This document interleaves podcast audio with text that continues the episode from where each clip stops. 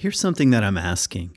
What do we stand to learn from twenty twenty? I mean, really, what do we stand to learn? What, and, and here's another kind of related question. What sort of spiritual stance is needed in twenty twenty-one? I'm asking that, like, personally, collectively. What kind of spiritual stance is needed in twenty twenty-one? Because it almost feels like, what happened? And and perhaps because the pandemic is over and we're still talking about Trump in the news, it feels like twenty twenty is just being extended. And I think we have an incredible opportunity right now, like personally, in America, globally, to ask some challenging questions. What have we learned about the way people are? And today, I want to talk about what I'm going to call mass intoxication. We ought to be having a conversation about mass movements, what I'm calling mass intoxication. I just, suddenly a Kendrick Lamar line popped into my head. Mass hallucination, baby. What is it? What, why is it contagious? What is being activated? And anyway, that's that's what I want to try to do today. This has been kind of churning over in my mind uh, for a couple of months, this podcast. And I've been reading some Jung, as you might expect, uh, who had a lot to say about mass movements, who who was writing, at least in this case, after World War Two. And the consequences of mass intoxication were evident everywhere one looked in Europe. So let's talk about it. Let's talk about it. Let's talk about our, su- our susceptibility to it. But maybe more importantly, we have an opportunity. That's what I'd like to say. So welcome to Hints and Guesses, my podcast. This is Kent Dobson. That's where I'm going today. Let me do a couple of advertising things. I am offering a class. This is my third year offering this class called Lent Descent, where we take Lent and we talk about the journey of descent and return, which the the traditional Lent season is meant to um, to mirror and to invite us into the forty days and forty nights in the wilderness with Jesus, um, the the anticipatory time period Uh, toward Easter. So I want to talk about it. And, and I like I like to use the Book of Jonah as a frame. And, and I think there are six stages or phases of the uh, transformational journey that the Book of Jonah embodies and points toward, or symbolizes, might be the best way to say it. So this will be six weeks. We meet on Sunday afternoons from three to five. Um, Eastern Standard Time, online, Zoom, small group, and there's about an hour of teaching and an hour or so of processing where we go through all six stages or phases. So um, yeah, if that interests you, go to my website, kent dobson dot com. It's right on the home page. Click on it. It'll take you to a form, a questionnaire. It's kind of an extensive questionnaire, but I just want to kind of know where you're coming from. And uh, the cost, at least in my in my view, uh, I, I suppose compared to my other programs, very affordable, two hundred bucks for six weeks.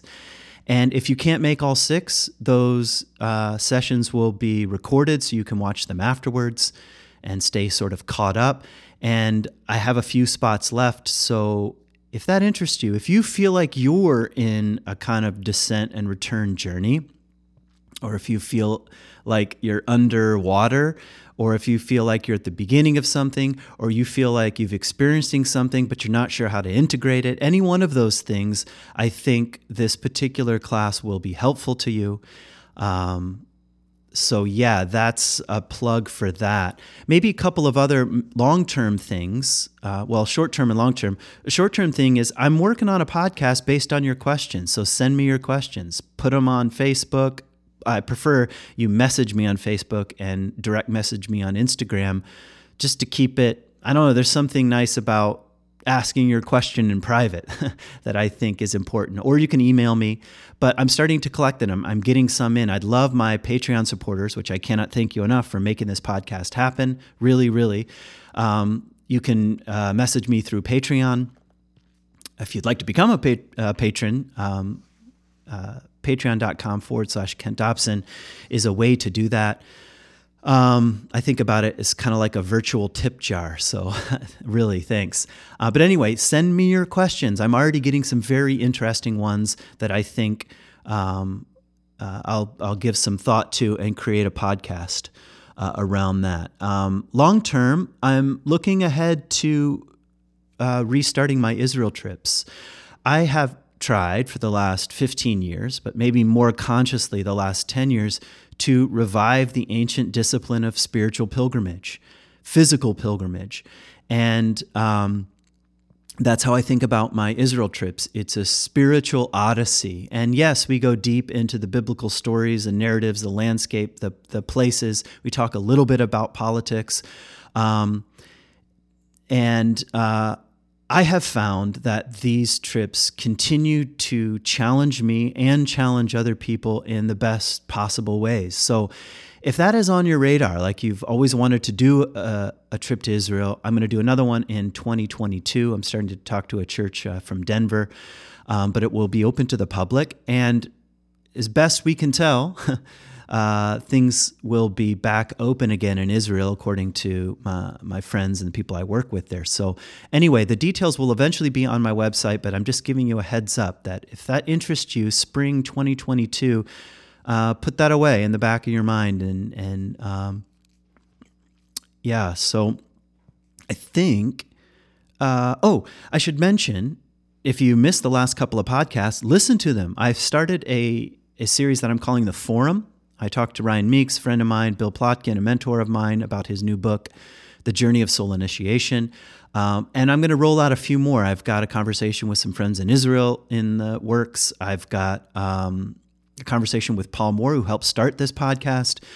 Uh, and maybe there are others that you would like to see to see me interact with. You know, hey, I'm open to your suggestions and connections. So um, I'm finding it kind of intriguing and meaningful to do a sort of unscripted conversation and see what comes up. So that's it, I think, for um, by way of advertising. Let's jump right into the podcast now. Mass intoxication.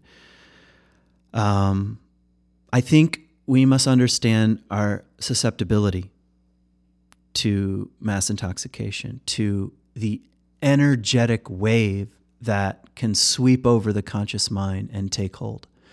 It seems to have a kind of power um, that is very hard for the rational, sophisticated, educated, uh, enlightened, so to speak, mind to resist. And in a culture, in a polarized, polarizing culture, and I, I'm talking globally, not just picking on American culture. In a globalizing culture, the the ways we might get activated and by isms and ideologies, it it it's it ramps up. So um, that's just kind of like uh, an opening thought, and and maybe maybe to say it directly, don't think you're above this. Don't think you're above this. Don't think because you're on the left or you're on the right that you're somehow immune, or or you're you take the third way, and uh, don't don't don't be so naive, because these forces are powerful. Anyone that's ever been to a U two concert or pick your favorite band knows what kind of crowd energy, um, just how contagious it is. You think COVID nineteen is contagious? Try the energy of a crowd. Um, and so that's what I want to dig into. I'm going to read a bit from Jung today, from an essay uh, called Civilization in Transition. It's it's in a book I have called The Undiscovered Self, one of my favorite uh, collection of uh, Carl Jung's work. So um, he, he is a bit difficult to read. In fact, I don't really think about my relationship with Jung as someone I read, but it's much more like someone I study and someone that puts pressure on my worldview from time to time. So um, I'm not pretending to be a Jungian or a Jungian analyst or a Jungian expert, or I'm just a student. I'm a student. I've I've been a student for some time of the ancient ways and of the archetypes and of the underworld and of um, uh, of religion and spiritualities and the origins of these things. And so Carl Jung is relatively new to my my um, way of seeing the world. But anyway, I do want to read from him because he writes directly about mass movements. So I'll pull some things from that. But I want to make a couple of opening kind of uh, suggestions. I'm, I, in, in some ways, I'm skipping to the end because I'd like to make some real personal claims of things that that I I believe are needed now in twenty twenty-one. In other words, I'm trying to answer the question up front: what do we stand to learn from twenty twenty? And the first, most direct one is we need humility. As T S Eliot says, humility is endless. That's what we need right now. We need to, um, I just, just popped into my head where, where, you know, Yahweh in the book of Ezekiel says, says to him, take this scroll and eat it. And that's what I mean. Take the scroll of humility and consume. And I think we have reason to be humble in about seventy-five different ways. Some of them are just kind of the most obvious ones, which is the information at hand is overwhelming. So humility. The, the scale of global issues and problems is enormous. So let's ingest the scroll of humility. Um, the unconscious and its powers and its forces is like an ocean. So let's not be too convinced that we know ourselves all that well, and we know what we think, even we know what we believe. And and even worse, we know that we're right in the things that we believe. Just humility. You know, the Bible says pride cometh before a fall. You know, it's just a warning. It's like, and we know that. We're like, yeah, yeah, yeah, but that doesn't apply to me. So I'm I'm making a case. And and if we go back to the ancient Romans and the ancient Greeks, one of the major sins, they probably wouldn't have used that word, was hubris. You know, was was Icarus flying too close to the sun, or um or I think uh Helios' son who who begs to drive the chariot across the sky, and Helios says, this is a bad idea. You cannot do it. You cannot handle these powers. They're too powerful, but he's too young and he's too convinced. And Helios made a promise and he gets himself into a bind and he lets his son drive the chariot across the sky. And at first he drives too high and the earth freezes, and then he drives too low and it burns up, and Zeus has to intervene and strike him dead. So a warning, hubris. And we, and and Trump, I think, and other world leaders have been um, have been warnings. Uh, a phrase like "I alone can fix it" is like flying too close to the earth, and it's going to burn things. It's going to burn things up. And I'm speaking archetypally. I'm not even really picking on him as a person, although he, you know, must take personal responsibility for Uh, his own way of being in the world, as we all do. So um, humility is endless, to quote uh, T S Eliot, and let's take the path of the eternal. And the second thing I, I, I'd like to say, just by way of concluding at the beginning, mass intoxication is contagious, so just be careful. Um, you know, like, I don't know if you, when I was a kid, you know, the, the thing to say to your junior higher, you know, things I heard from my parents. You know, when I said everybody's doing it, you know, well, if everybody, you know, uh, was was jumping off a cliff, would you do that? Well, my my feeling was, yeah, I would, you know, because I don't know why. I, that's part of adolescence, to uh, conform to the group field. So it's contagious. and uh, we ought not to act like we're above it. Um, the other thing that I think is called for, and this is by way of spiritual stance in twenty twenty-one, is uh, a letting go of resentment. I have been carrying a lot of resentment toward other people, other views, people who I think are wrong or immoral or unethical or immature. And it's not that we should live in a judgment-free culture. I think it's okay to even at times stick your neck out and say this and not that, and and to say, well, I, in my view, this is immoral or unethical, or or this doesn't represent my values, and and I think um, I think this is wrong and ought to be changed. And so I'm not again. I'm not arguing for a flatland, a flatland of of of postmodern, value-free uh, landscape. Not at all. Um, but I am saying what's poisonous is the resentment that we carry um, and that eats us alive. And and maybe twenty twenty-one is an opportunity to let go of some resentment, which brings us to really old-fashioned words like forgiveness and grace and listening and empathy and opening oneself up to the other, you know. That's really challenging spiritual terrain to walk into consciously. But I think it's needed now. Um, and maybe just one other kind of uh, point here. I don't think we're in an age where there's an absence of knowledge. I know there's misinformation and disinformation. These are odd words, by the way. I like to pay attention to the lexicon. I'd never heard a word like misinformation five years ago. And all of a sudden, everybody's using it. Um, what does that even mean, you know, now that I think of it? Misinformation or disinformation. Anyway, that's a, I've probably not ought not to go down that rabbit hole right now. But what, my point is, we're not missing knowledge. We're missing love. We're missing love. And um, there's something powerful about the way the scriptures, I think it's in the epistle of John, where he says, God is love, you know, the divine, use different words, the unconscious, the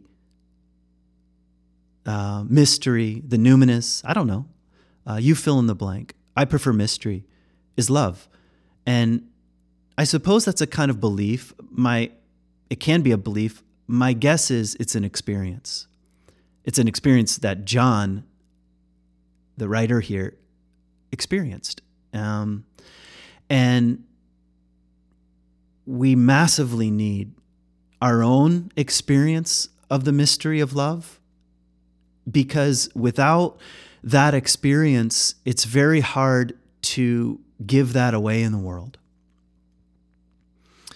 So in some ways, I'm saying we need a, a kind of spiritual renewal and a return to the mystery, and a return to a kind of humble posture toward the wonder of life, so as to so so as uh, that our egos may be cracked open wide enough, and sometimes it only takes a crack to taste the what John is calling uh, a God of love, or love itself.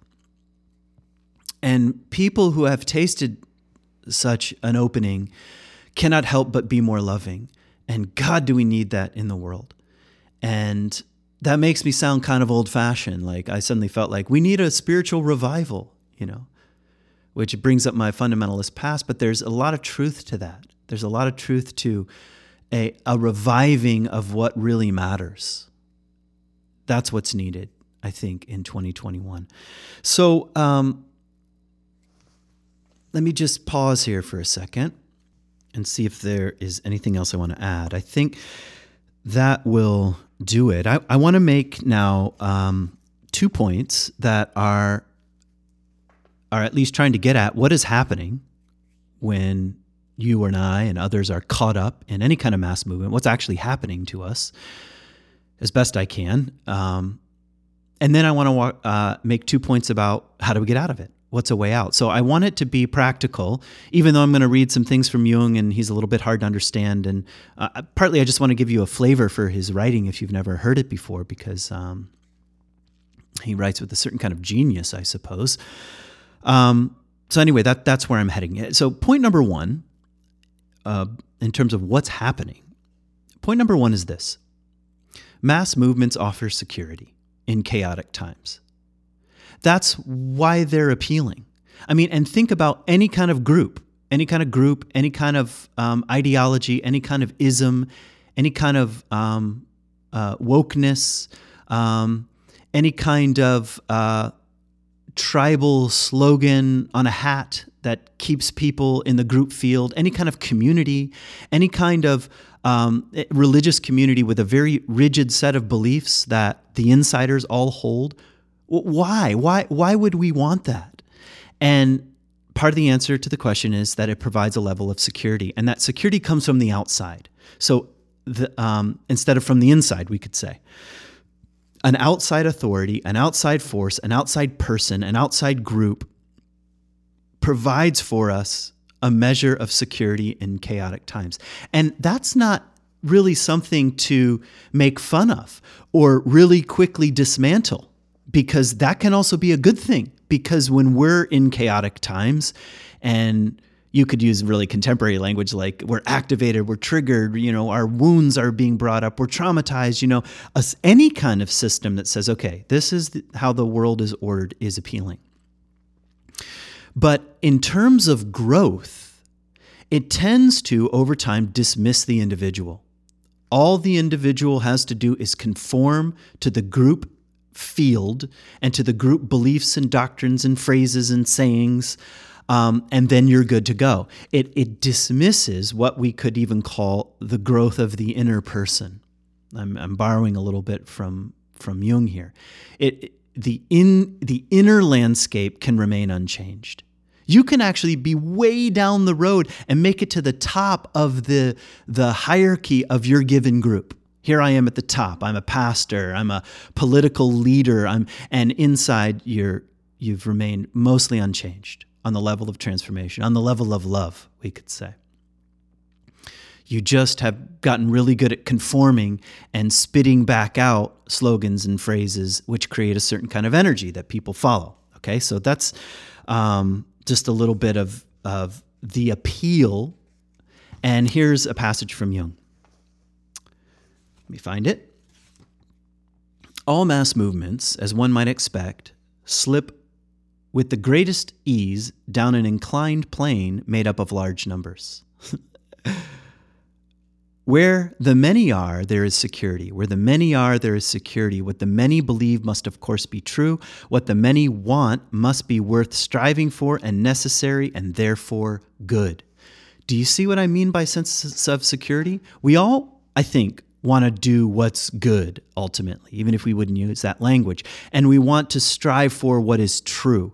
And one of the um, illusions that is created is because many people believe this or do this or say this or are part of this or have signed up for this, it must be true and good.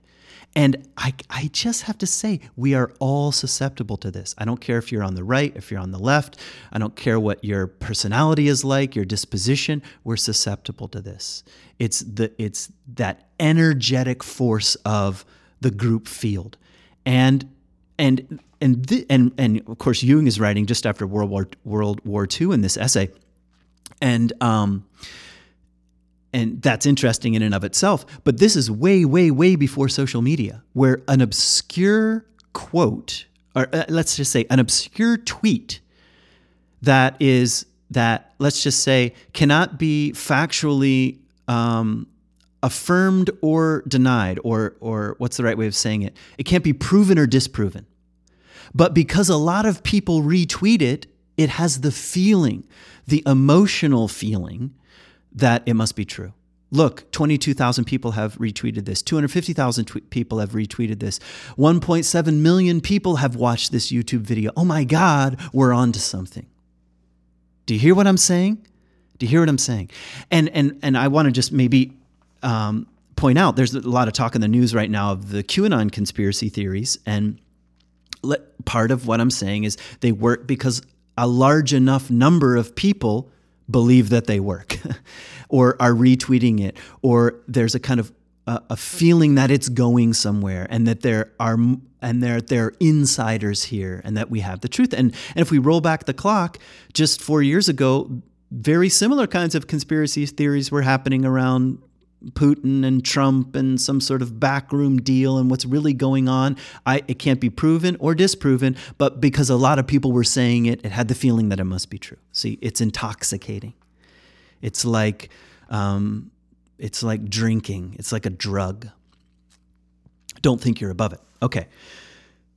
I want to read a little bit more from this uh, quotation. In the clamor of the many resides the power to snatch wish fulfillments by force. Sweetest of all, however, is that gentle and painless slipping back into the kingdom of childhood, into the paradise of parental care, into the happy-go-luckiness and irresponsibility.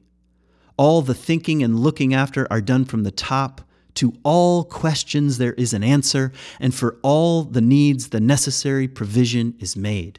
I mean, this is pretty damning. What he's saying here is that we become like children. It's a rushing back to in, in uh, to being an infant. It's returning to the womb. It's being hooked up to the umbilical cord. It's being given answers and protection and safety and group um, to protect us from the outside world, so that we don't have to take responsibility. Other people will care for us. This leader is going to save us. This person has all the answers.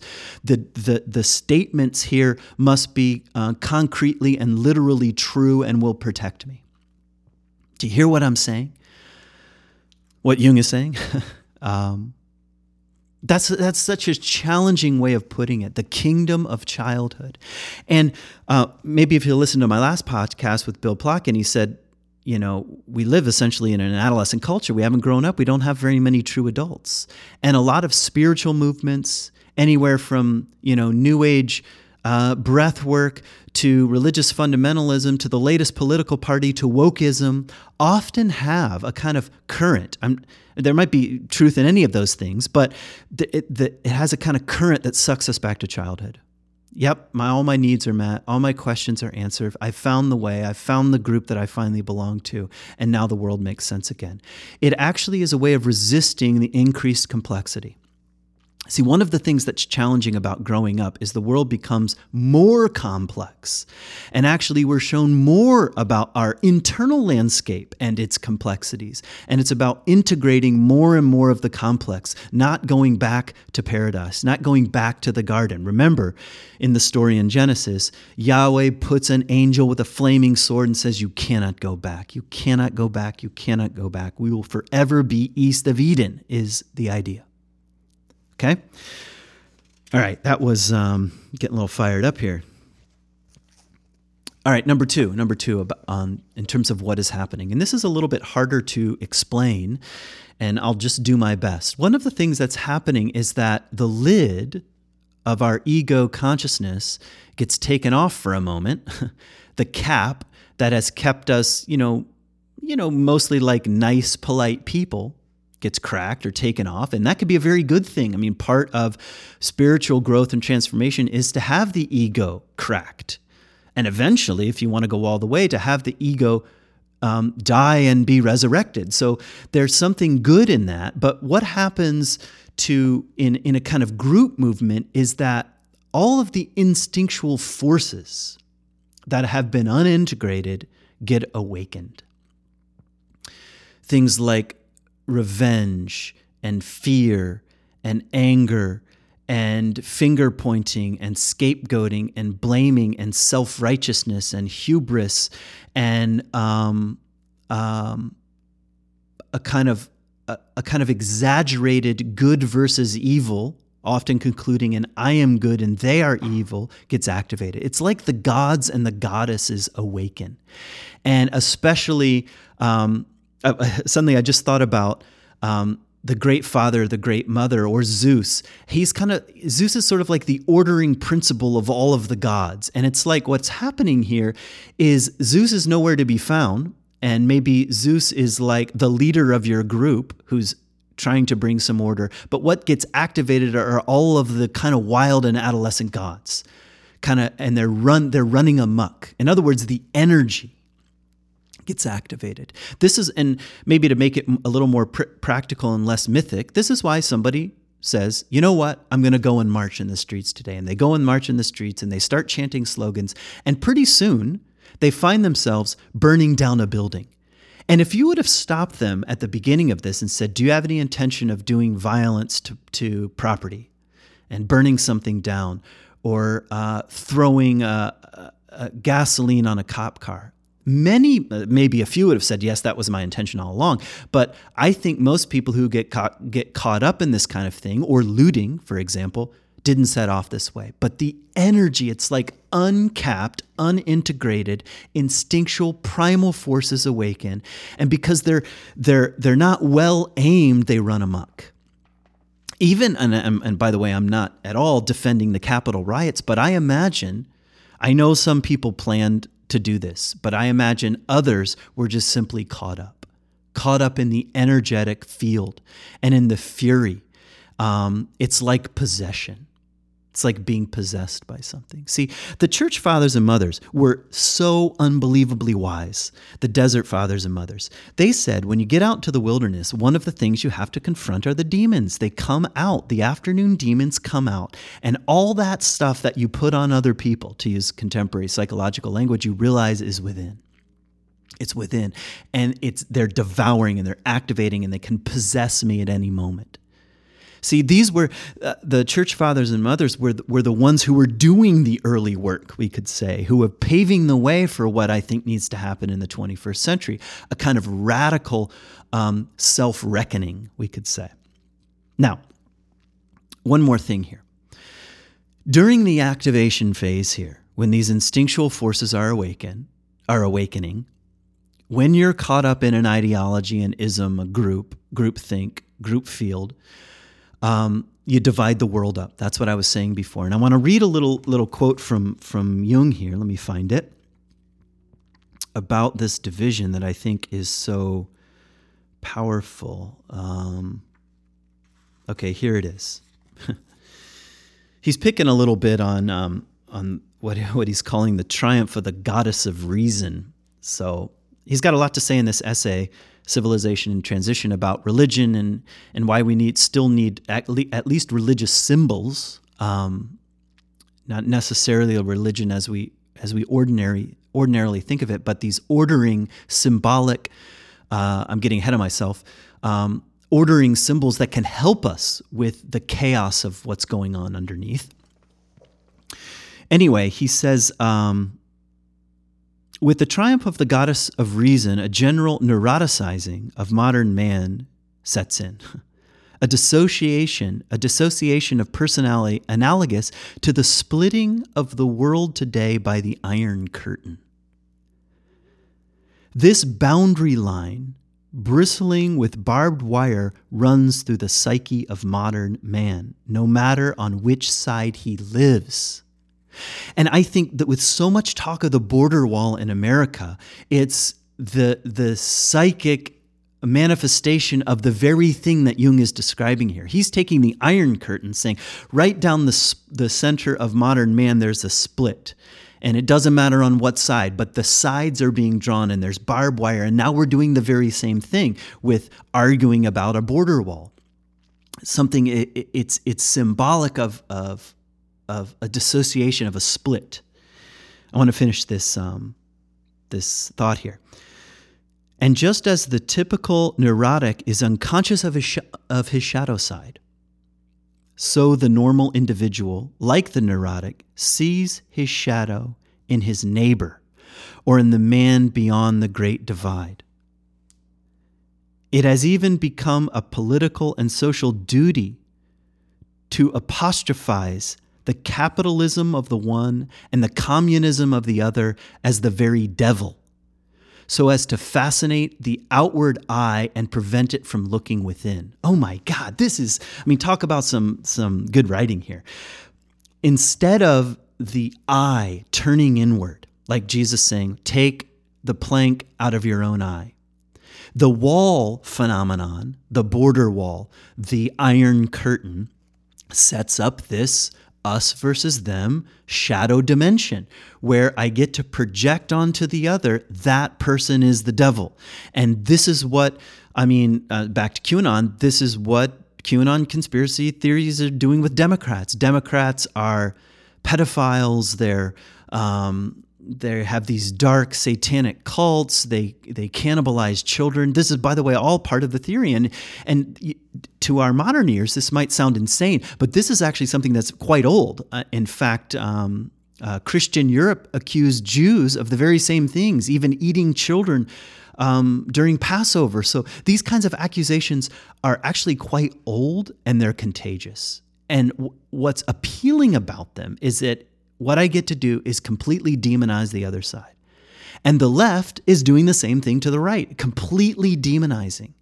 I mean, the way people, it kind of slips out, like the deplorables comment, but the way people on the left sometimes talk about uh, Make America Great Again supporters is with a kind of utter disdain, as if they're Satan themselves. And if they could just simply be gotten rid of, we could be again a pure society. See, it's, it's, um, don't think you're above this. This is maybe the refrain of the entire podcast. I, too, get suck, sucked up in this Iron Curtain kind of splitting.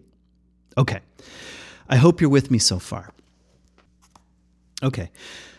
Now I want to try to talk about a way out. Just a couple of suggestions that are coming from Jung and, and also a little bit from, from my own experience, my own opinion here. Um. I, okay, so let's begin here. Straight from Jung, he says the way out is to experience these forces within. Maybe another way of saying it is to bring consciousness to the internal forces, even to the instincts, uh, to own them, to um, acknowledge that they exist, uh, to bring increased awareness.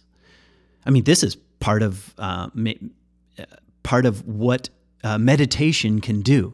Meditation in terms of observing what is arising. There it is.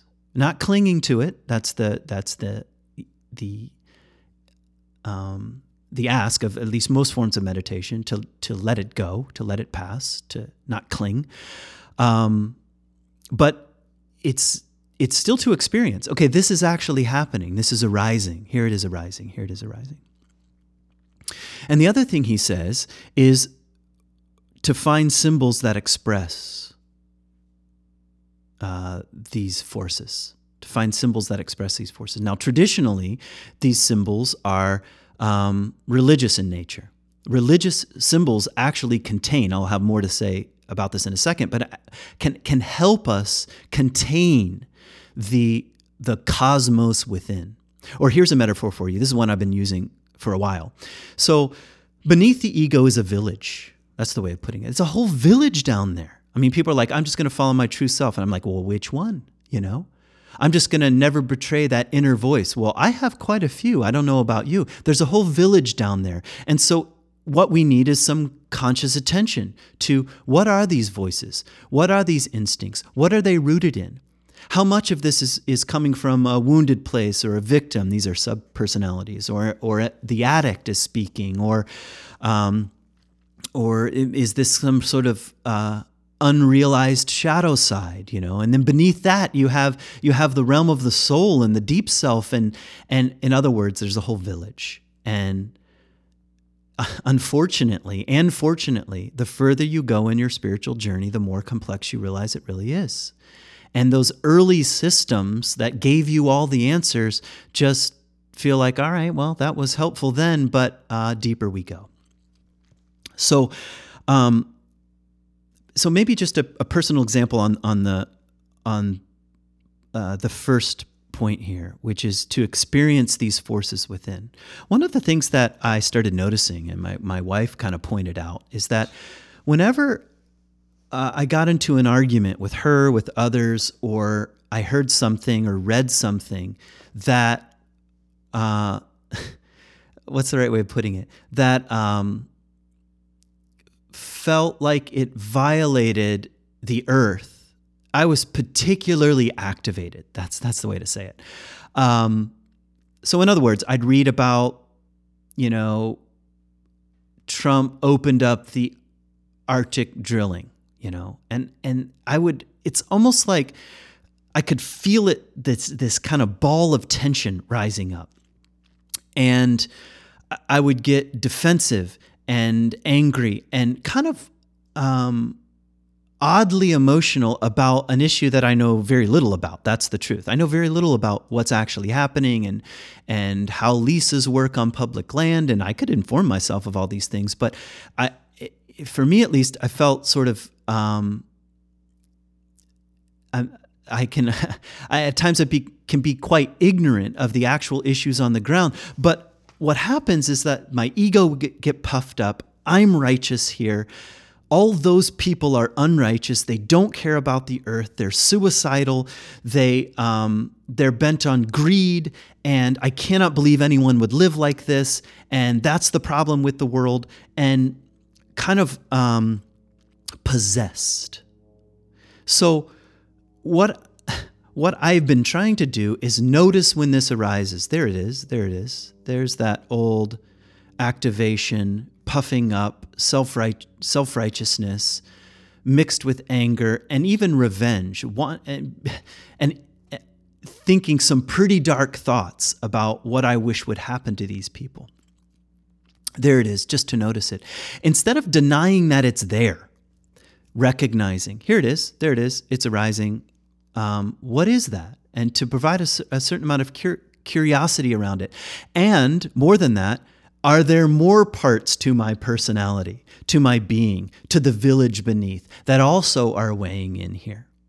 You know, what about maybe maybe I could activate in this moment or invite in this moment the kind of the elder? What would the elder whisper in my ear in the in the middle of this possession?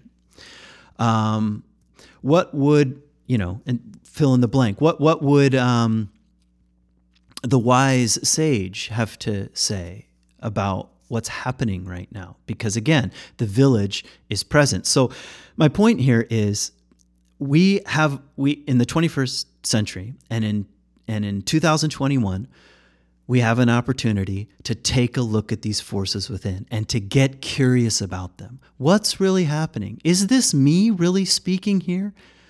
Shouting off, um, cliches and phrases and, um, you know, the, a persona of being green?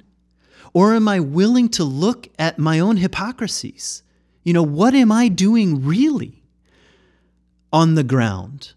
How much do I even care about my own property that I'm looking at right now as I'm making this podcast and I see a cherry tree and I see an elm and I see a black walnut and I see an apple tree tree with a broken limb on top that needs some help uh, come spring.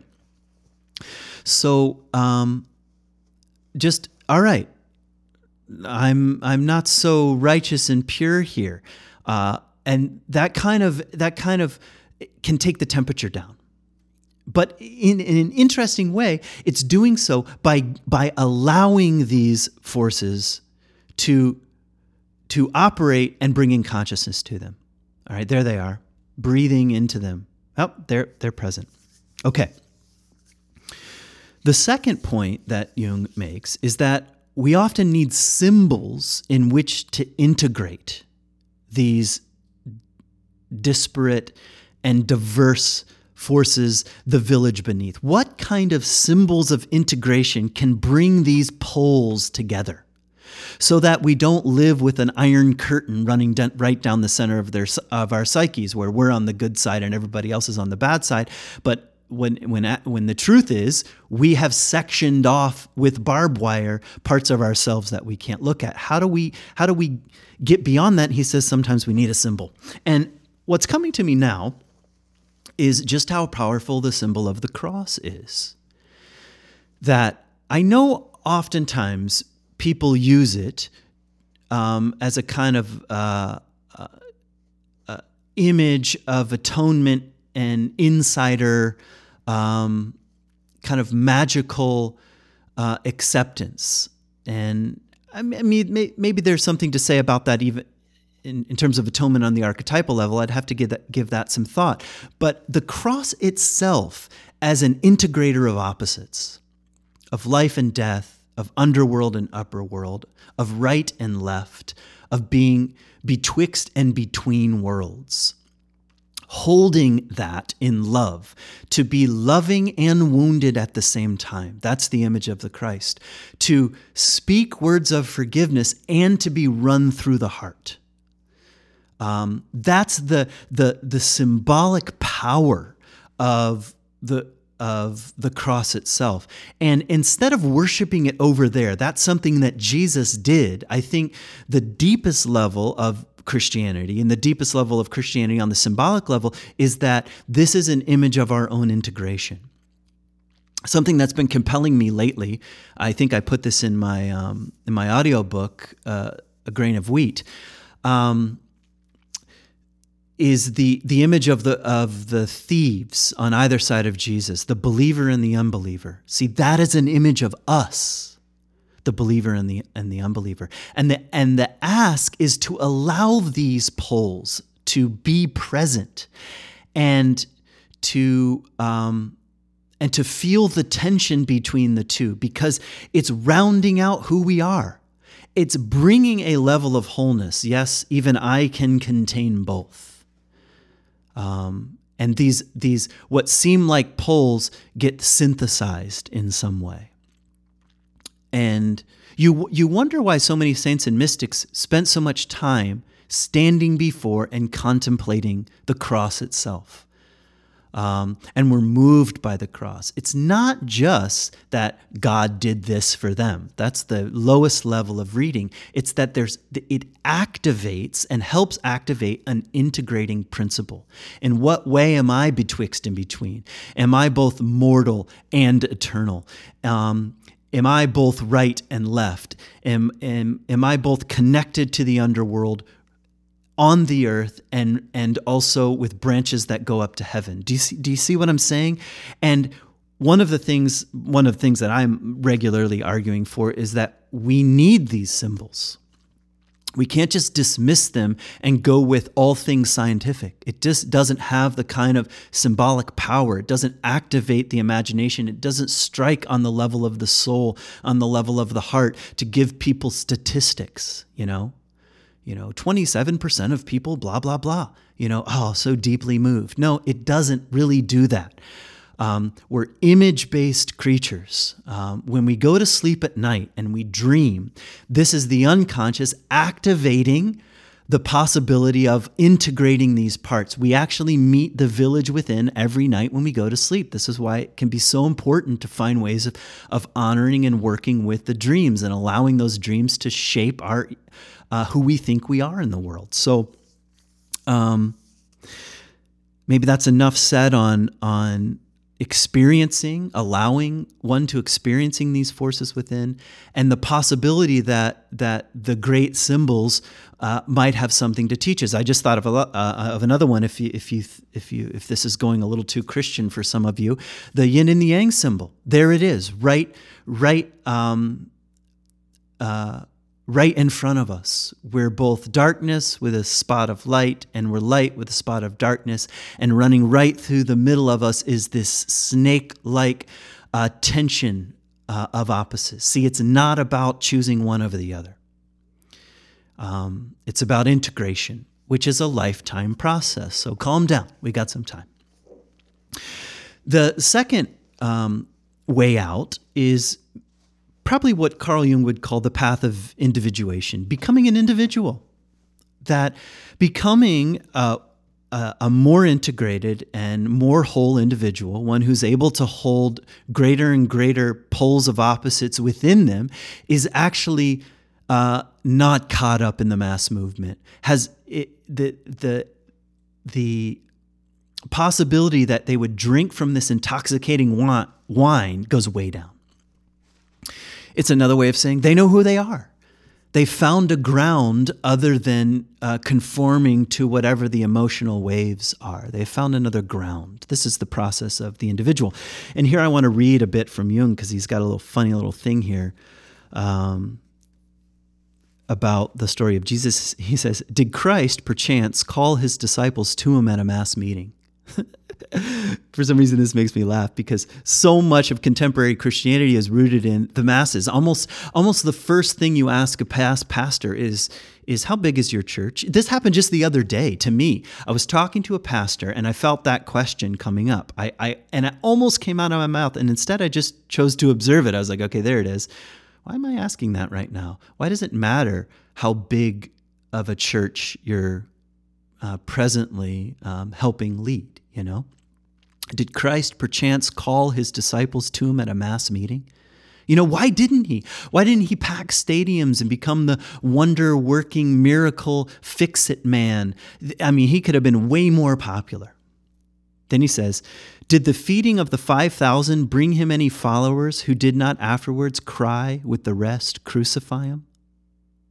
When even the rock named Peter showed signs of wavering?"